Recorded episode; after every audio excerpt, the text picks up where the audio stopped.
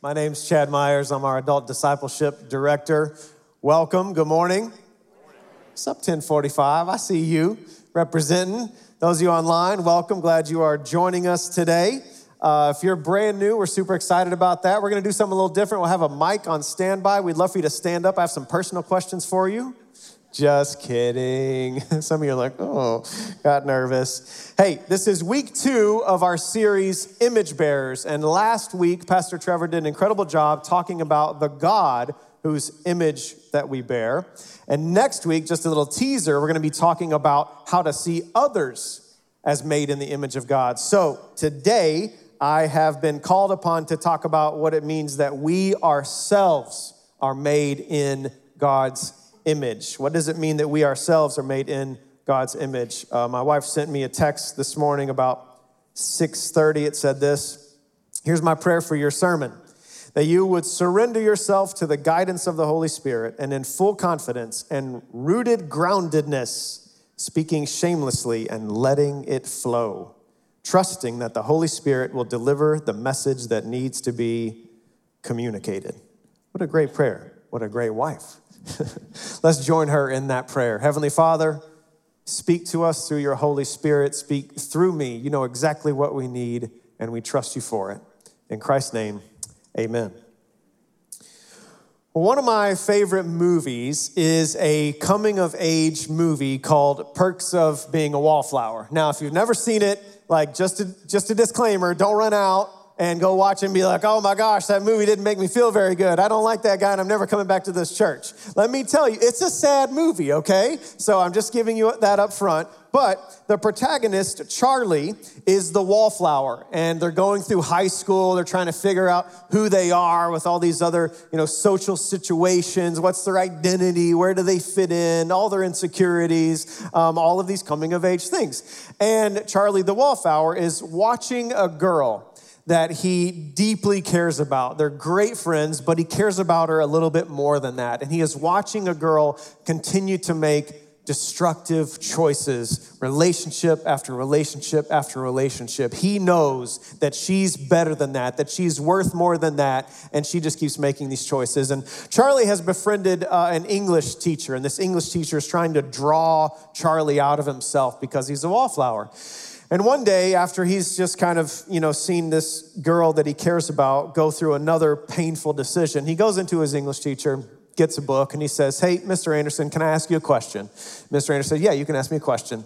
And he says, Why do people choose to date people that aren't good for them? And Mr. Anderson sits back a minute and very thoughtfully and, and calmly, and then he answers the question. And he says, Well, Charlie, we accept the love we think we deserve we accept the love we think we deserve. What kind of love do you think you deserve? What kind of love do you think that you deserve? Maybe you've been in and around the church and most of your life and you've heard, oh, God is a God of love and God loves me just as I am, not as I should be. And God has this incredible unfailing love for me, but you've never experienced it, you've never felt it. And what if it's not necessarily that God doesn't love you? And what if it's not that God hasn't tried through his scripture and people and his world? What if it's not that he hasn't tried to show you that he loves you? What if there's a problem in the receiver? In our receiver, in our reception of his love? What if we have this low sense of who we are and we just don't think that we're worth very much. And so we're the blocker for God's love. Our level of deservability determines our life decisions. Our level of deservability determines our life decisions. Isn't that a good one? Like, woo, doesn't that make you, woo, that's a good one, right? Like, my wife helped me with that one. So, like, 20% credit to you, I'll take 80. Like, it's a good one. Our level of what we think we deserve, it affects everything. Who we choose for a life partner, how we want to navigate our college choices. Some of you are coming up on that. Our careers, whether we're going to fight for that promotion, whether we think we're able to do something that God has called us to do, it's all centered around this level of deservability. And if we have a low deservability, then our lives are going to match it. And if we think we're worth nothing, we don't have really anything to offer, and we have a a, a deflated, low sense of self, then our lives will match what we believe about us. And what I would like to say is that God wants to redeem our eyesight. He wants to redeem our eyesight. Last week, Trevor was quoting somebody and he said this one of the most important things about you is what comes into your mind when you think about God. Well, I would like to offer a counterpoint that I believe is also true. One of the most important things about you is how you think God thinks about you. What do you think that God thinks about you? How does God view you? And what I'd like to talk about today is hopefully a redemption of our view of self. Romans 12, 3 says this For by the grace given to me, I say to every one of you, do not think of yourself more highly than you ought, parenthesis, or more lowly, but rather think of yourself with sober judgment in accordance with the faith God has distributed to each of you. So God has given us each this ability to accomplish what He's called us to do, but He also says we have to have a sober view of ourselves. It's interesting that Paul uses the word sober or sobriety because we know the antithesis to that. It's being intoxicated. It's not being able to see very clearly. In fact, I remember, I don't know if they do this anymore. I remember in high school, we went out to the parking lot for a little field trip. And on this little field trip, the police officers came, and the police officers brought beer goggles. I don't know if they do this, like I said, but, but what they did was they, they wanted us students to put on these beer goggles and then try to walk on a line on the ground so that they could give us the experience of, hey, this is what it's like to be intoxicated. So, you know, don't drink and drive. That's what they're trying to say to us. So all of us were like, oh, I can walk the straight line, like whatever. Like I can put these on. Like all of these guys are like competitive. We're like, dude, I can do this. I totally got this. So, so I got the goggles, I put them on, I'm looking at the line, and all you have to do is try to trick your mind, right? Like you're not actually intoxicated at school. So you're like, I can walk this line. So I've got these goggles and I'm thinking I'm walking the line. I'm telling myself, you know, don't pay attention to the line, just try to walk straight. And I'm walking this line 10 or so, 15 feet, and I get off and I think, oh man, I've nailed it. I've nailed it. And I take the beer goggles off and I'm like six feet off. To a T, every single one of us, we couldn't walk the line because we couldn't see straight. And here's what I want to say is that we, because we're born in a world east of Eden, we've developed a cloudy vision of who we really are. Cataracts, if you will. And Christ wants to compassionately cut off our cataracts today and perform some surgery so that we might be able to see God, others, and self more clearly. We often see ourselves as disposable we see ourselves as disposable. That's something that's got to be cleaned up. Because uh, from the 1900s to the 2000s in this last century, we have had uh, an increase in mass production because there's been an increase in mass consumption. Just simply the amount of goods that go out for buying and selling has increased uh, beyond measure. So, what happens is we start to get products and we start to get things that we know it's disposable. I'm going to throw this away. We're not going to keep it or we're going to get one and you know, I'm going to take it back if I don't like it, so I'm just going to dispose it or in a couple years we know we'll have to throw that away and get a new model such and such. But what we have to realize is that that mindset has actually infiltrated some of the things that we care about the most, like our core relationships. And sometimes we get this idea that oh, it's disposable. Or maybe I'm disposable and my gifts and my light and my unique skill set that I bring to the table, it really doesn't matter very much. I don't make much of a difference. You see, that's a disposable mentality. If you were to Google it, you might find the words throwaway culture, throwaway society. We start to view everything as it can just be thrown away. Therapist Norman Wright claims that we are raising a generation of people who feel disposable, unworthy, and unloved. In short, the next generation is having an experience of low deservability. We see ourselves as disposable, we see ourselves as degradable.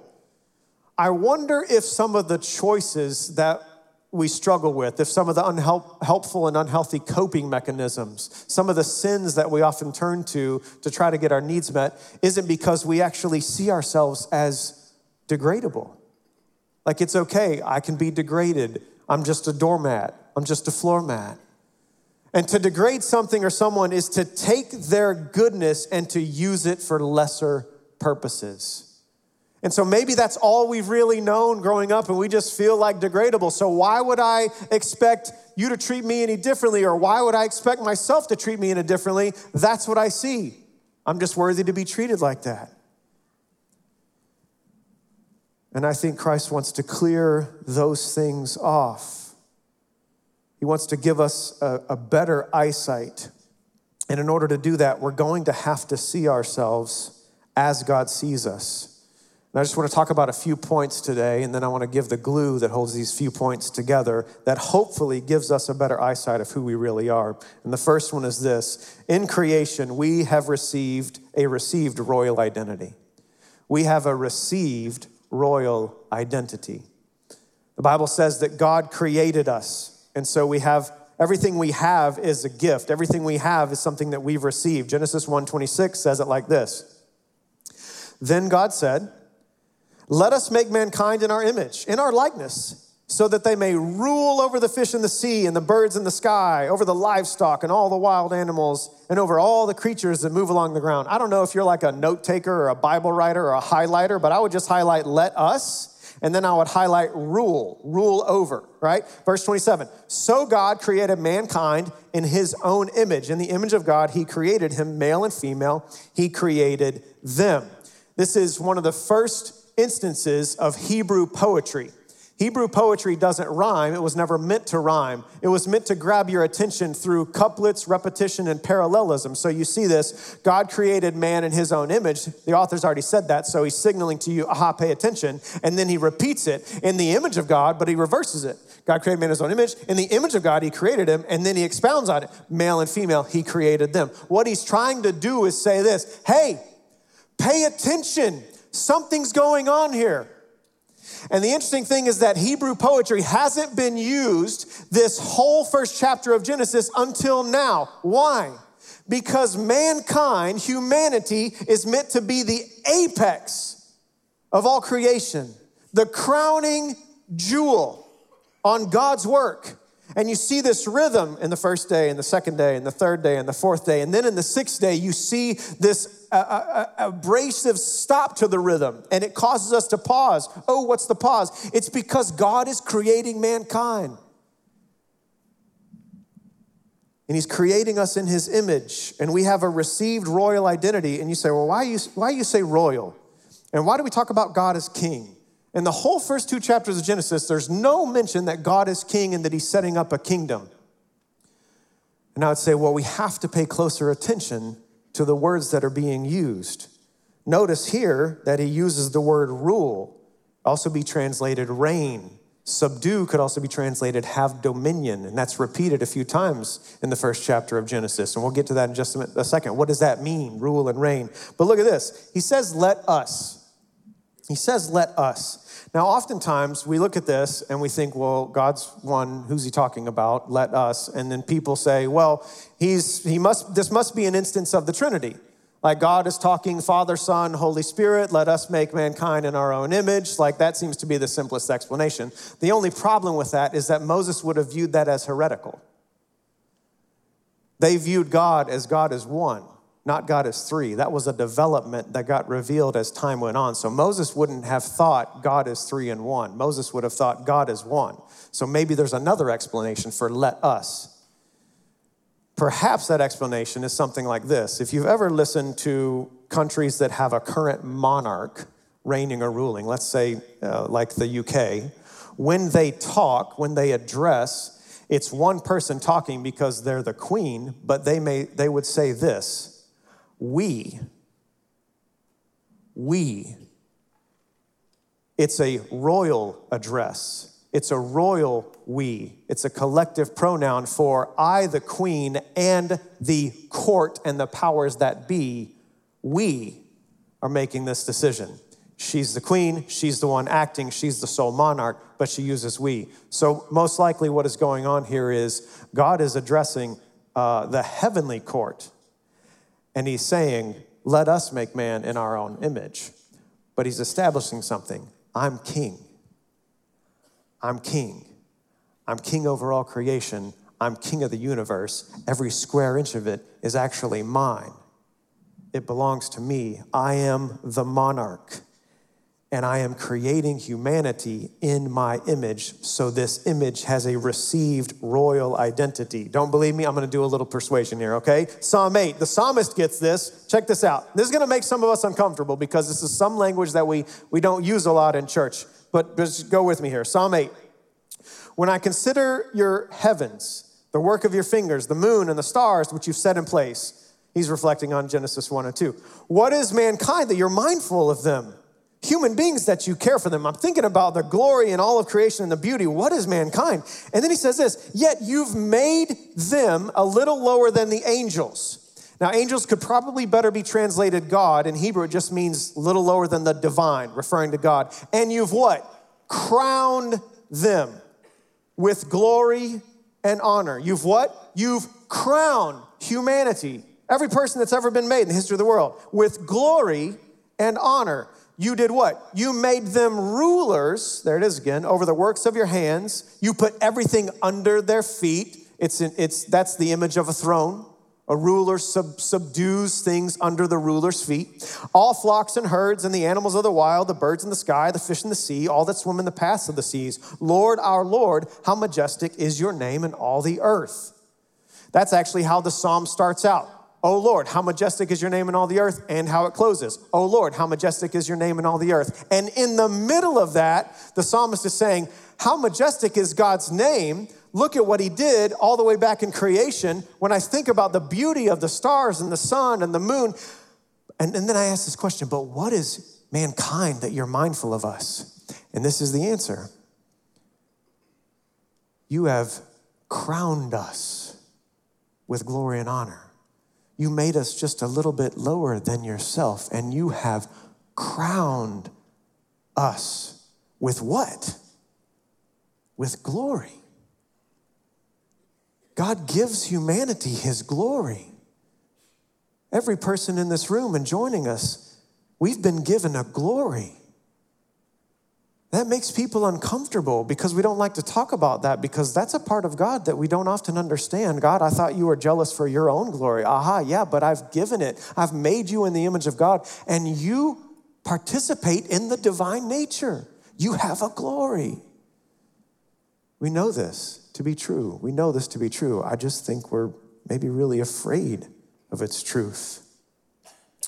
Uh, we have four kids, my wife and I, and many of you know that. Uh, but when each child was in the womb, uh, my wife uh, was asking God, God, what, what do we pray for this specific child, this unique image of God? Um, there'll never be another one like them. And we want to help come alongside them and help them flourish. And so, with our first child, our oldest now, who's a junior, um, God showed us, like, hey, this is your joy baby. Pray for joy. She's going to bring joy to people. She's going to bring joy to those she meets. And I will tell you what, those who have interacted with our oldest daughter, coaches and teachers and friends and her friends, they have told us, oh my gosh, she's just so sweet. She brings so much joy. Like Macy Joe, she could fire you and you would say thank you for it. She's just so such a delight to be around. In fact, she watches some kids, some, some people in the church, some friends we have, she watches their kids, and their kids, they love Macy Joe. They do. They see her and the, the light in their eyes is like, oh, Macy, because she's such a, she's so good with kids. She, those kids know that Macy loves me. Macy brings joy. I don't want her to diminish her light. I don't want her to hold back that joy because it may make other people uncomfortable, because other people might be struggling and feel small. They need to see that light. Shining our light might actually inspire others to shine their light. This little light of mine, I'm gonna let it shine. Hide it under a bushel? No. Hide it under a bushel? Let's do one more time. Hide it under a bushel? No. No. In fact, Nelson Mandela said it like this There is no passion to be found in settling for a life that is less than the one you are capable of living. It does God no honor to live small lives for whatever reason.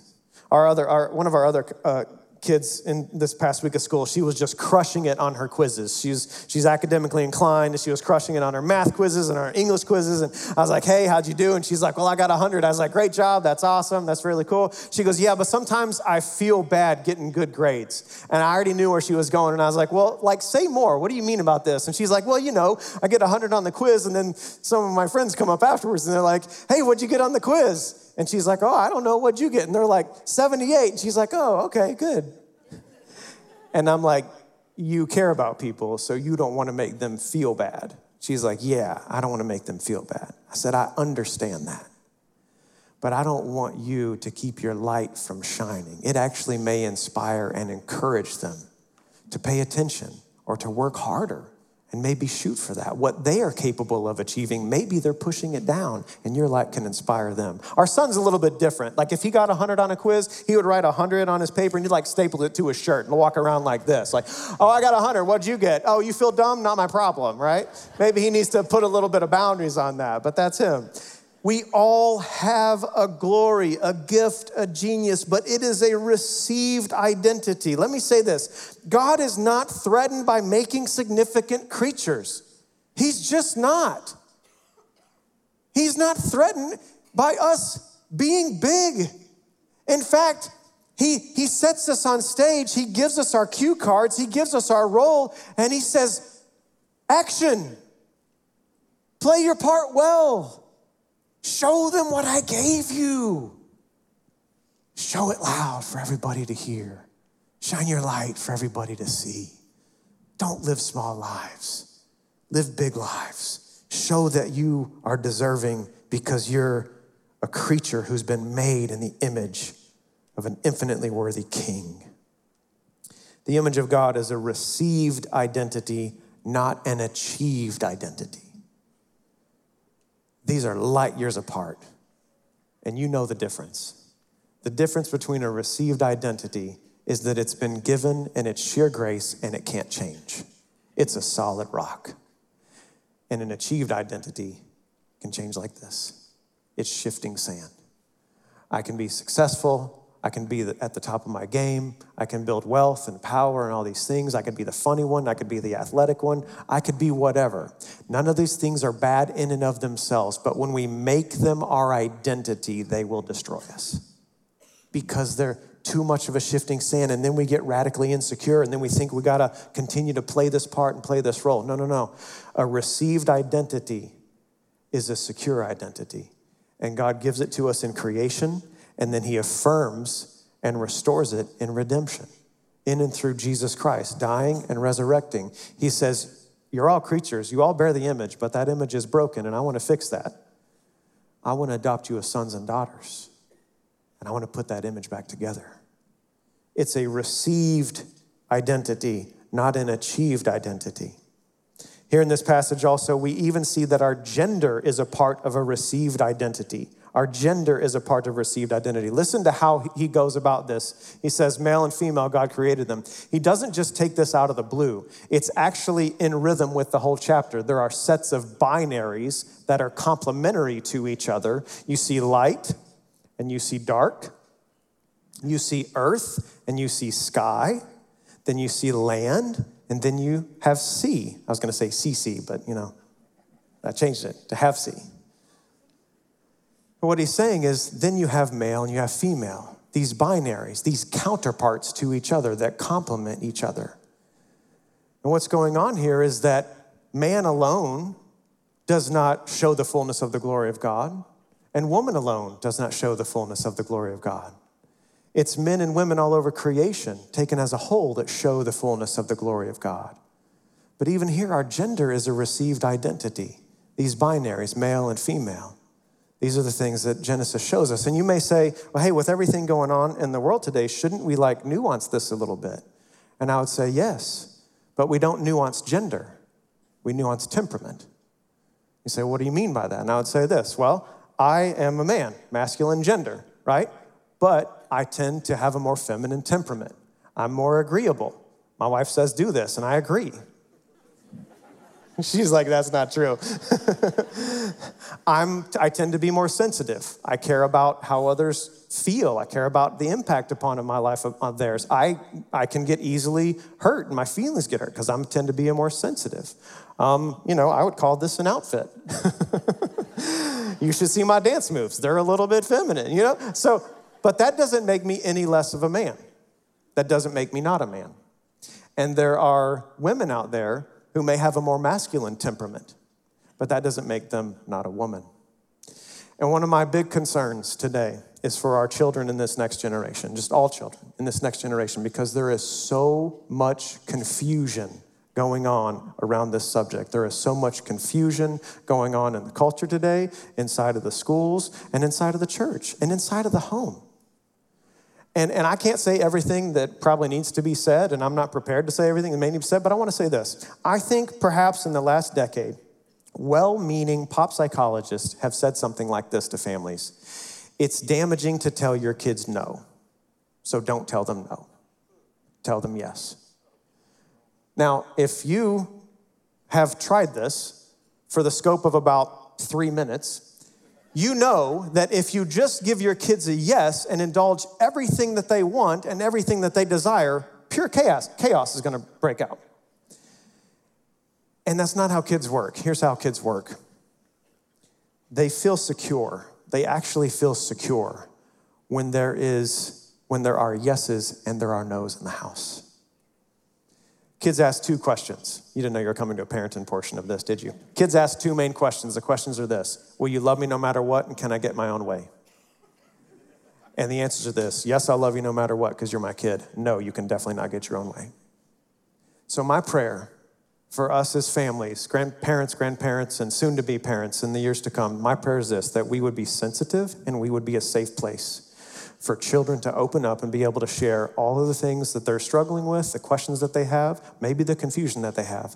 But I also pray that we would have strength to guide them and strength to lead them, to say to them, well, I take my cues from the scripture, and this is how I read it that God created it this way, and there's a binary, male and female. Let's talk about that. This is a received identity this is what God gives us. You're like, ooh, that was that was kind of heavy. Yeah, I know. We've been in the deep end for a while. If you haven't felt it, anybody need a floaty or like you know, I'll throw you a life raft. Like I get it. We're we've been in the deep end for a bit. We've been given a royal identity. We have also re- received royal reign. We have a received royal reign. It's not just that we have value. It's not just that we have this worth. It's that we were called to be in motion, on movement, on mission. We were called to do something. So, C.S. Lewis wrote a series of stories called The Chronicles of Narnia. He didn't set out to write the whole thing, but after he finished one, he just kept writing, kept writing, kept writing. Now, if you're not familiar with this series, there are four children, four, two brothers, two sisters, and they find themselves in a magical wardrobe, and this wardrobe opens up to a whole nother dimension, and this dimension is called Narnia. It's meant to be Lewis's portrayal of kind of heaven and earth. It's another dimension close by, and they find themselves in Narnia, and Narnia is, has been invaded by the white witch Jadis, and she makes it winter and never Christmas, and it's just brutal and cruel, but they've heard rumors that Aslan is on the move. And Aslan represents the Christ figure, and he's portrayed by a lion. So Aslan comes on the scene a little bit in this movie, in the first one, Lion, Witch, and Wardrobe. But then at the very end, do you know what happens? At the very end, there is a coronation ceremony. And at the coronation ceremony, Aslan does what? He dubs those four children kings and queens of Narnia. Kings and queens of Narnia. King Edmund, King Peter, Queen Susan, Queen Lucy. And then what does he do? He goes away. What is going on? In fact, Aslan seems to not show up when they most want him to and he comes on the scene and then he goes away and then he comes on the scene corrects some things and then he goes away. What is happening? Look at genesis 1.28 god blessed them and said to them be fruitful and increase in number have children spread out over the earth fill the earth and subdue it or reign over it. Rule over the fish in the sea and the birds in the sky and over every living creature that moves on the ground. The theme of Genesis is this great king has created the universe, and there are several realms. He creates three realms in the first three days sky, land, and sea. Then he creates three rulers over these realms sun, moon, and stars for the sky, animals for the land, and fish over the sea. And then he creates humanity. Why? Because who's going to rule all of that? Kings and queens of Narnia. We are. And God's going to empower us to rule on his behalf. And he's going to give us this royal task of being vice regents to move along his creation, develop it, create culture, create cities, create music, create art, develop this, this world. And as we do it, do it in a way that models the king's justice and the king's love and the king's mercy. And God's going to stand back invisible.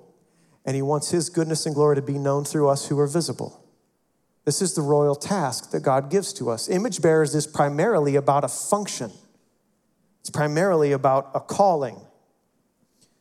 And you see this like God shows up, like it's very much like the Bible. Like God shows up and then he backs off. And then human, human beings are doing this. And then God shows up and then he backs off. And then human beings. And then God steps on the stage and then he backs off. Like get, gets the prophets, corrects some things, get King David, like make some things ready, sends Jesus, dies redemption, and then he goes away. It's like, what are you doing? It's literally like a, life is like a Quentin Tarantino movie. Right? It's a Quentin Tarantino movie when he's the director and you know he's the director, but he likes his cameos.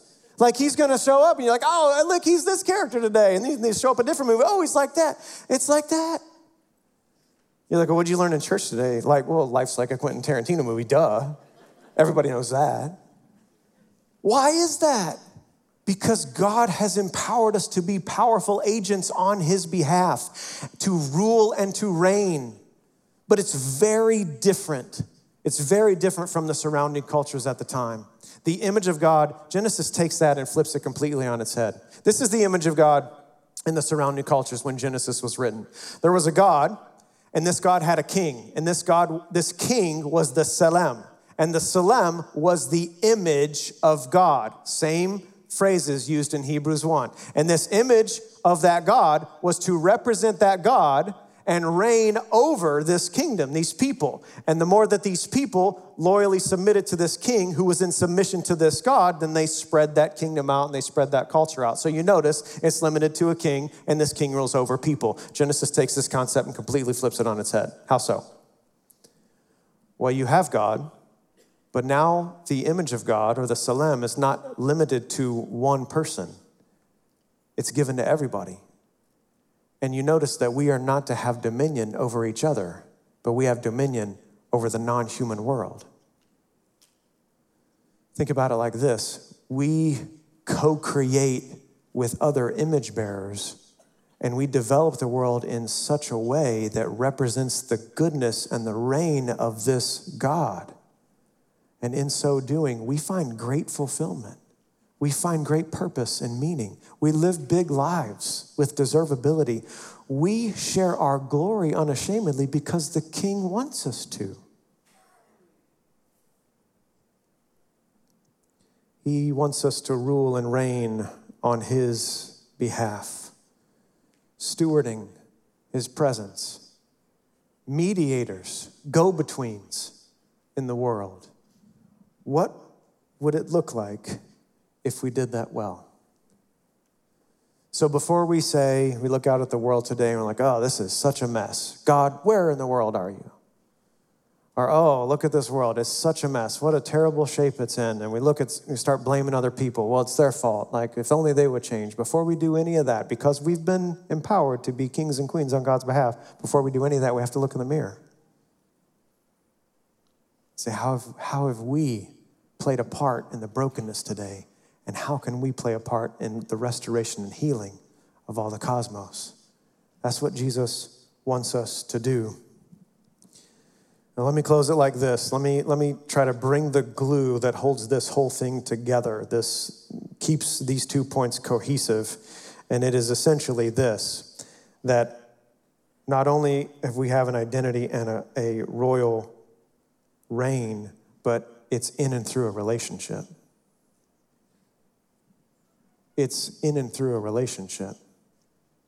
It's a received relationship, which means it's grace, that nothing we could do or say could ever earn it, but it's given to us. God wants to be in personal relationship with everybody. God loves people, He made them, and He wants to be in relationship with us. But the human problem that we see in the early chapters of the story, the human problem was a moral fall preceded by a trust fail. So, somewhere along the lines, we didn't trust that the king was good. We didn't trust that we could live big, full lives, living out the interests of the king and the desires of the king. We didn't trust that we would be satisfied and have purpose. So we wanted to take matters into our own hands. We said, uh, you know what? We're going to do it our way. And as mankind goes, so goes the world. And we've seen that. But let me say this if God is God, then God can't sin. And if God is God and God can't sin, then he can't sin against you. And if God is God and God can't sin and God can't sin against you, then God must be the safest, most beautiful, trustworthy person to be in relationship with. Do you know what that takes? That takes surrender. That takes submission. Creatures were created to be dependent, not independent. To be dependent, and that's a good thing. Trust filled submission to the call of the king makes us effective for the cause of the king.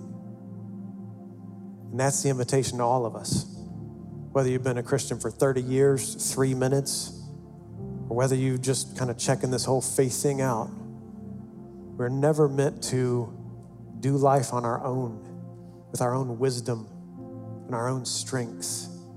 We were always meant to rule and reign on someone else's behalf. And we have to come under that reign and rule and submit to King Jesus. And that's hard because it means we die to ego whether that ego sends us up into the ozone of pride or down into shame. We surrender those things and say, I'm not going to live for me anymore. I'm going to invite you to bring out the glory that you've given me at creation, and I'm going to live out my calling for you. I'm going to shine my light, shine it bright, and you're going to get glory from that. That's what it means to be made in the image of God. Let's pray. Father, thank you so much for your text. It is rich, it's deep, it's true. Sometimes it's very uncomfortable, but it's healing. It's healing. Because no matter who we are, no matter how we view life today, we are all called into submission to you. We are all called to say, you know what, I'm going to die to selfishness to self interests. And I'm going to live this life that you've given me in such a way that says, I'm not my own. I've been bought. I've been given a glory at creation. I've messed that up through sin, but Jesus came and He's restoring it. So now I'm going to live out loud. God, for people here today that they have never experienced, never sensed, never felt that you love them at all because there's so much shame and fear and degradation in their life from something that happened to them or something that they've chosen. I pray that you would break them free today, that they might know and experience and sense what it is to be loved by you. That we are significant creatures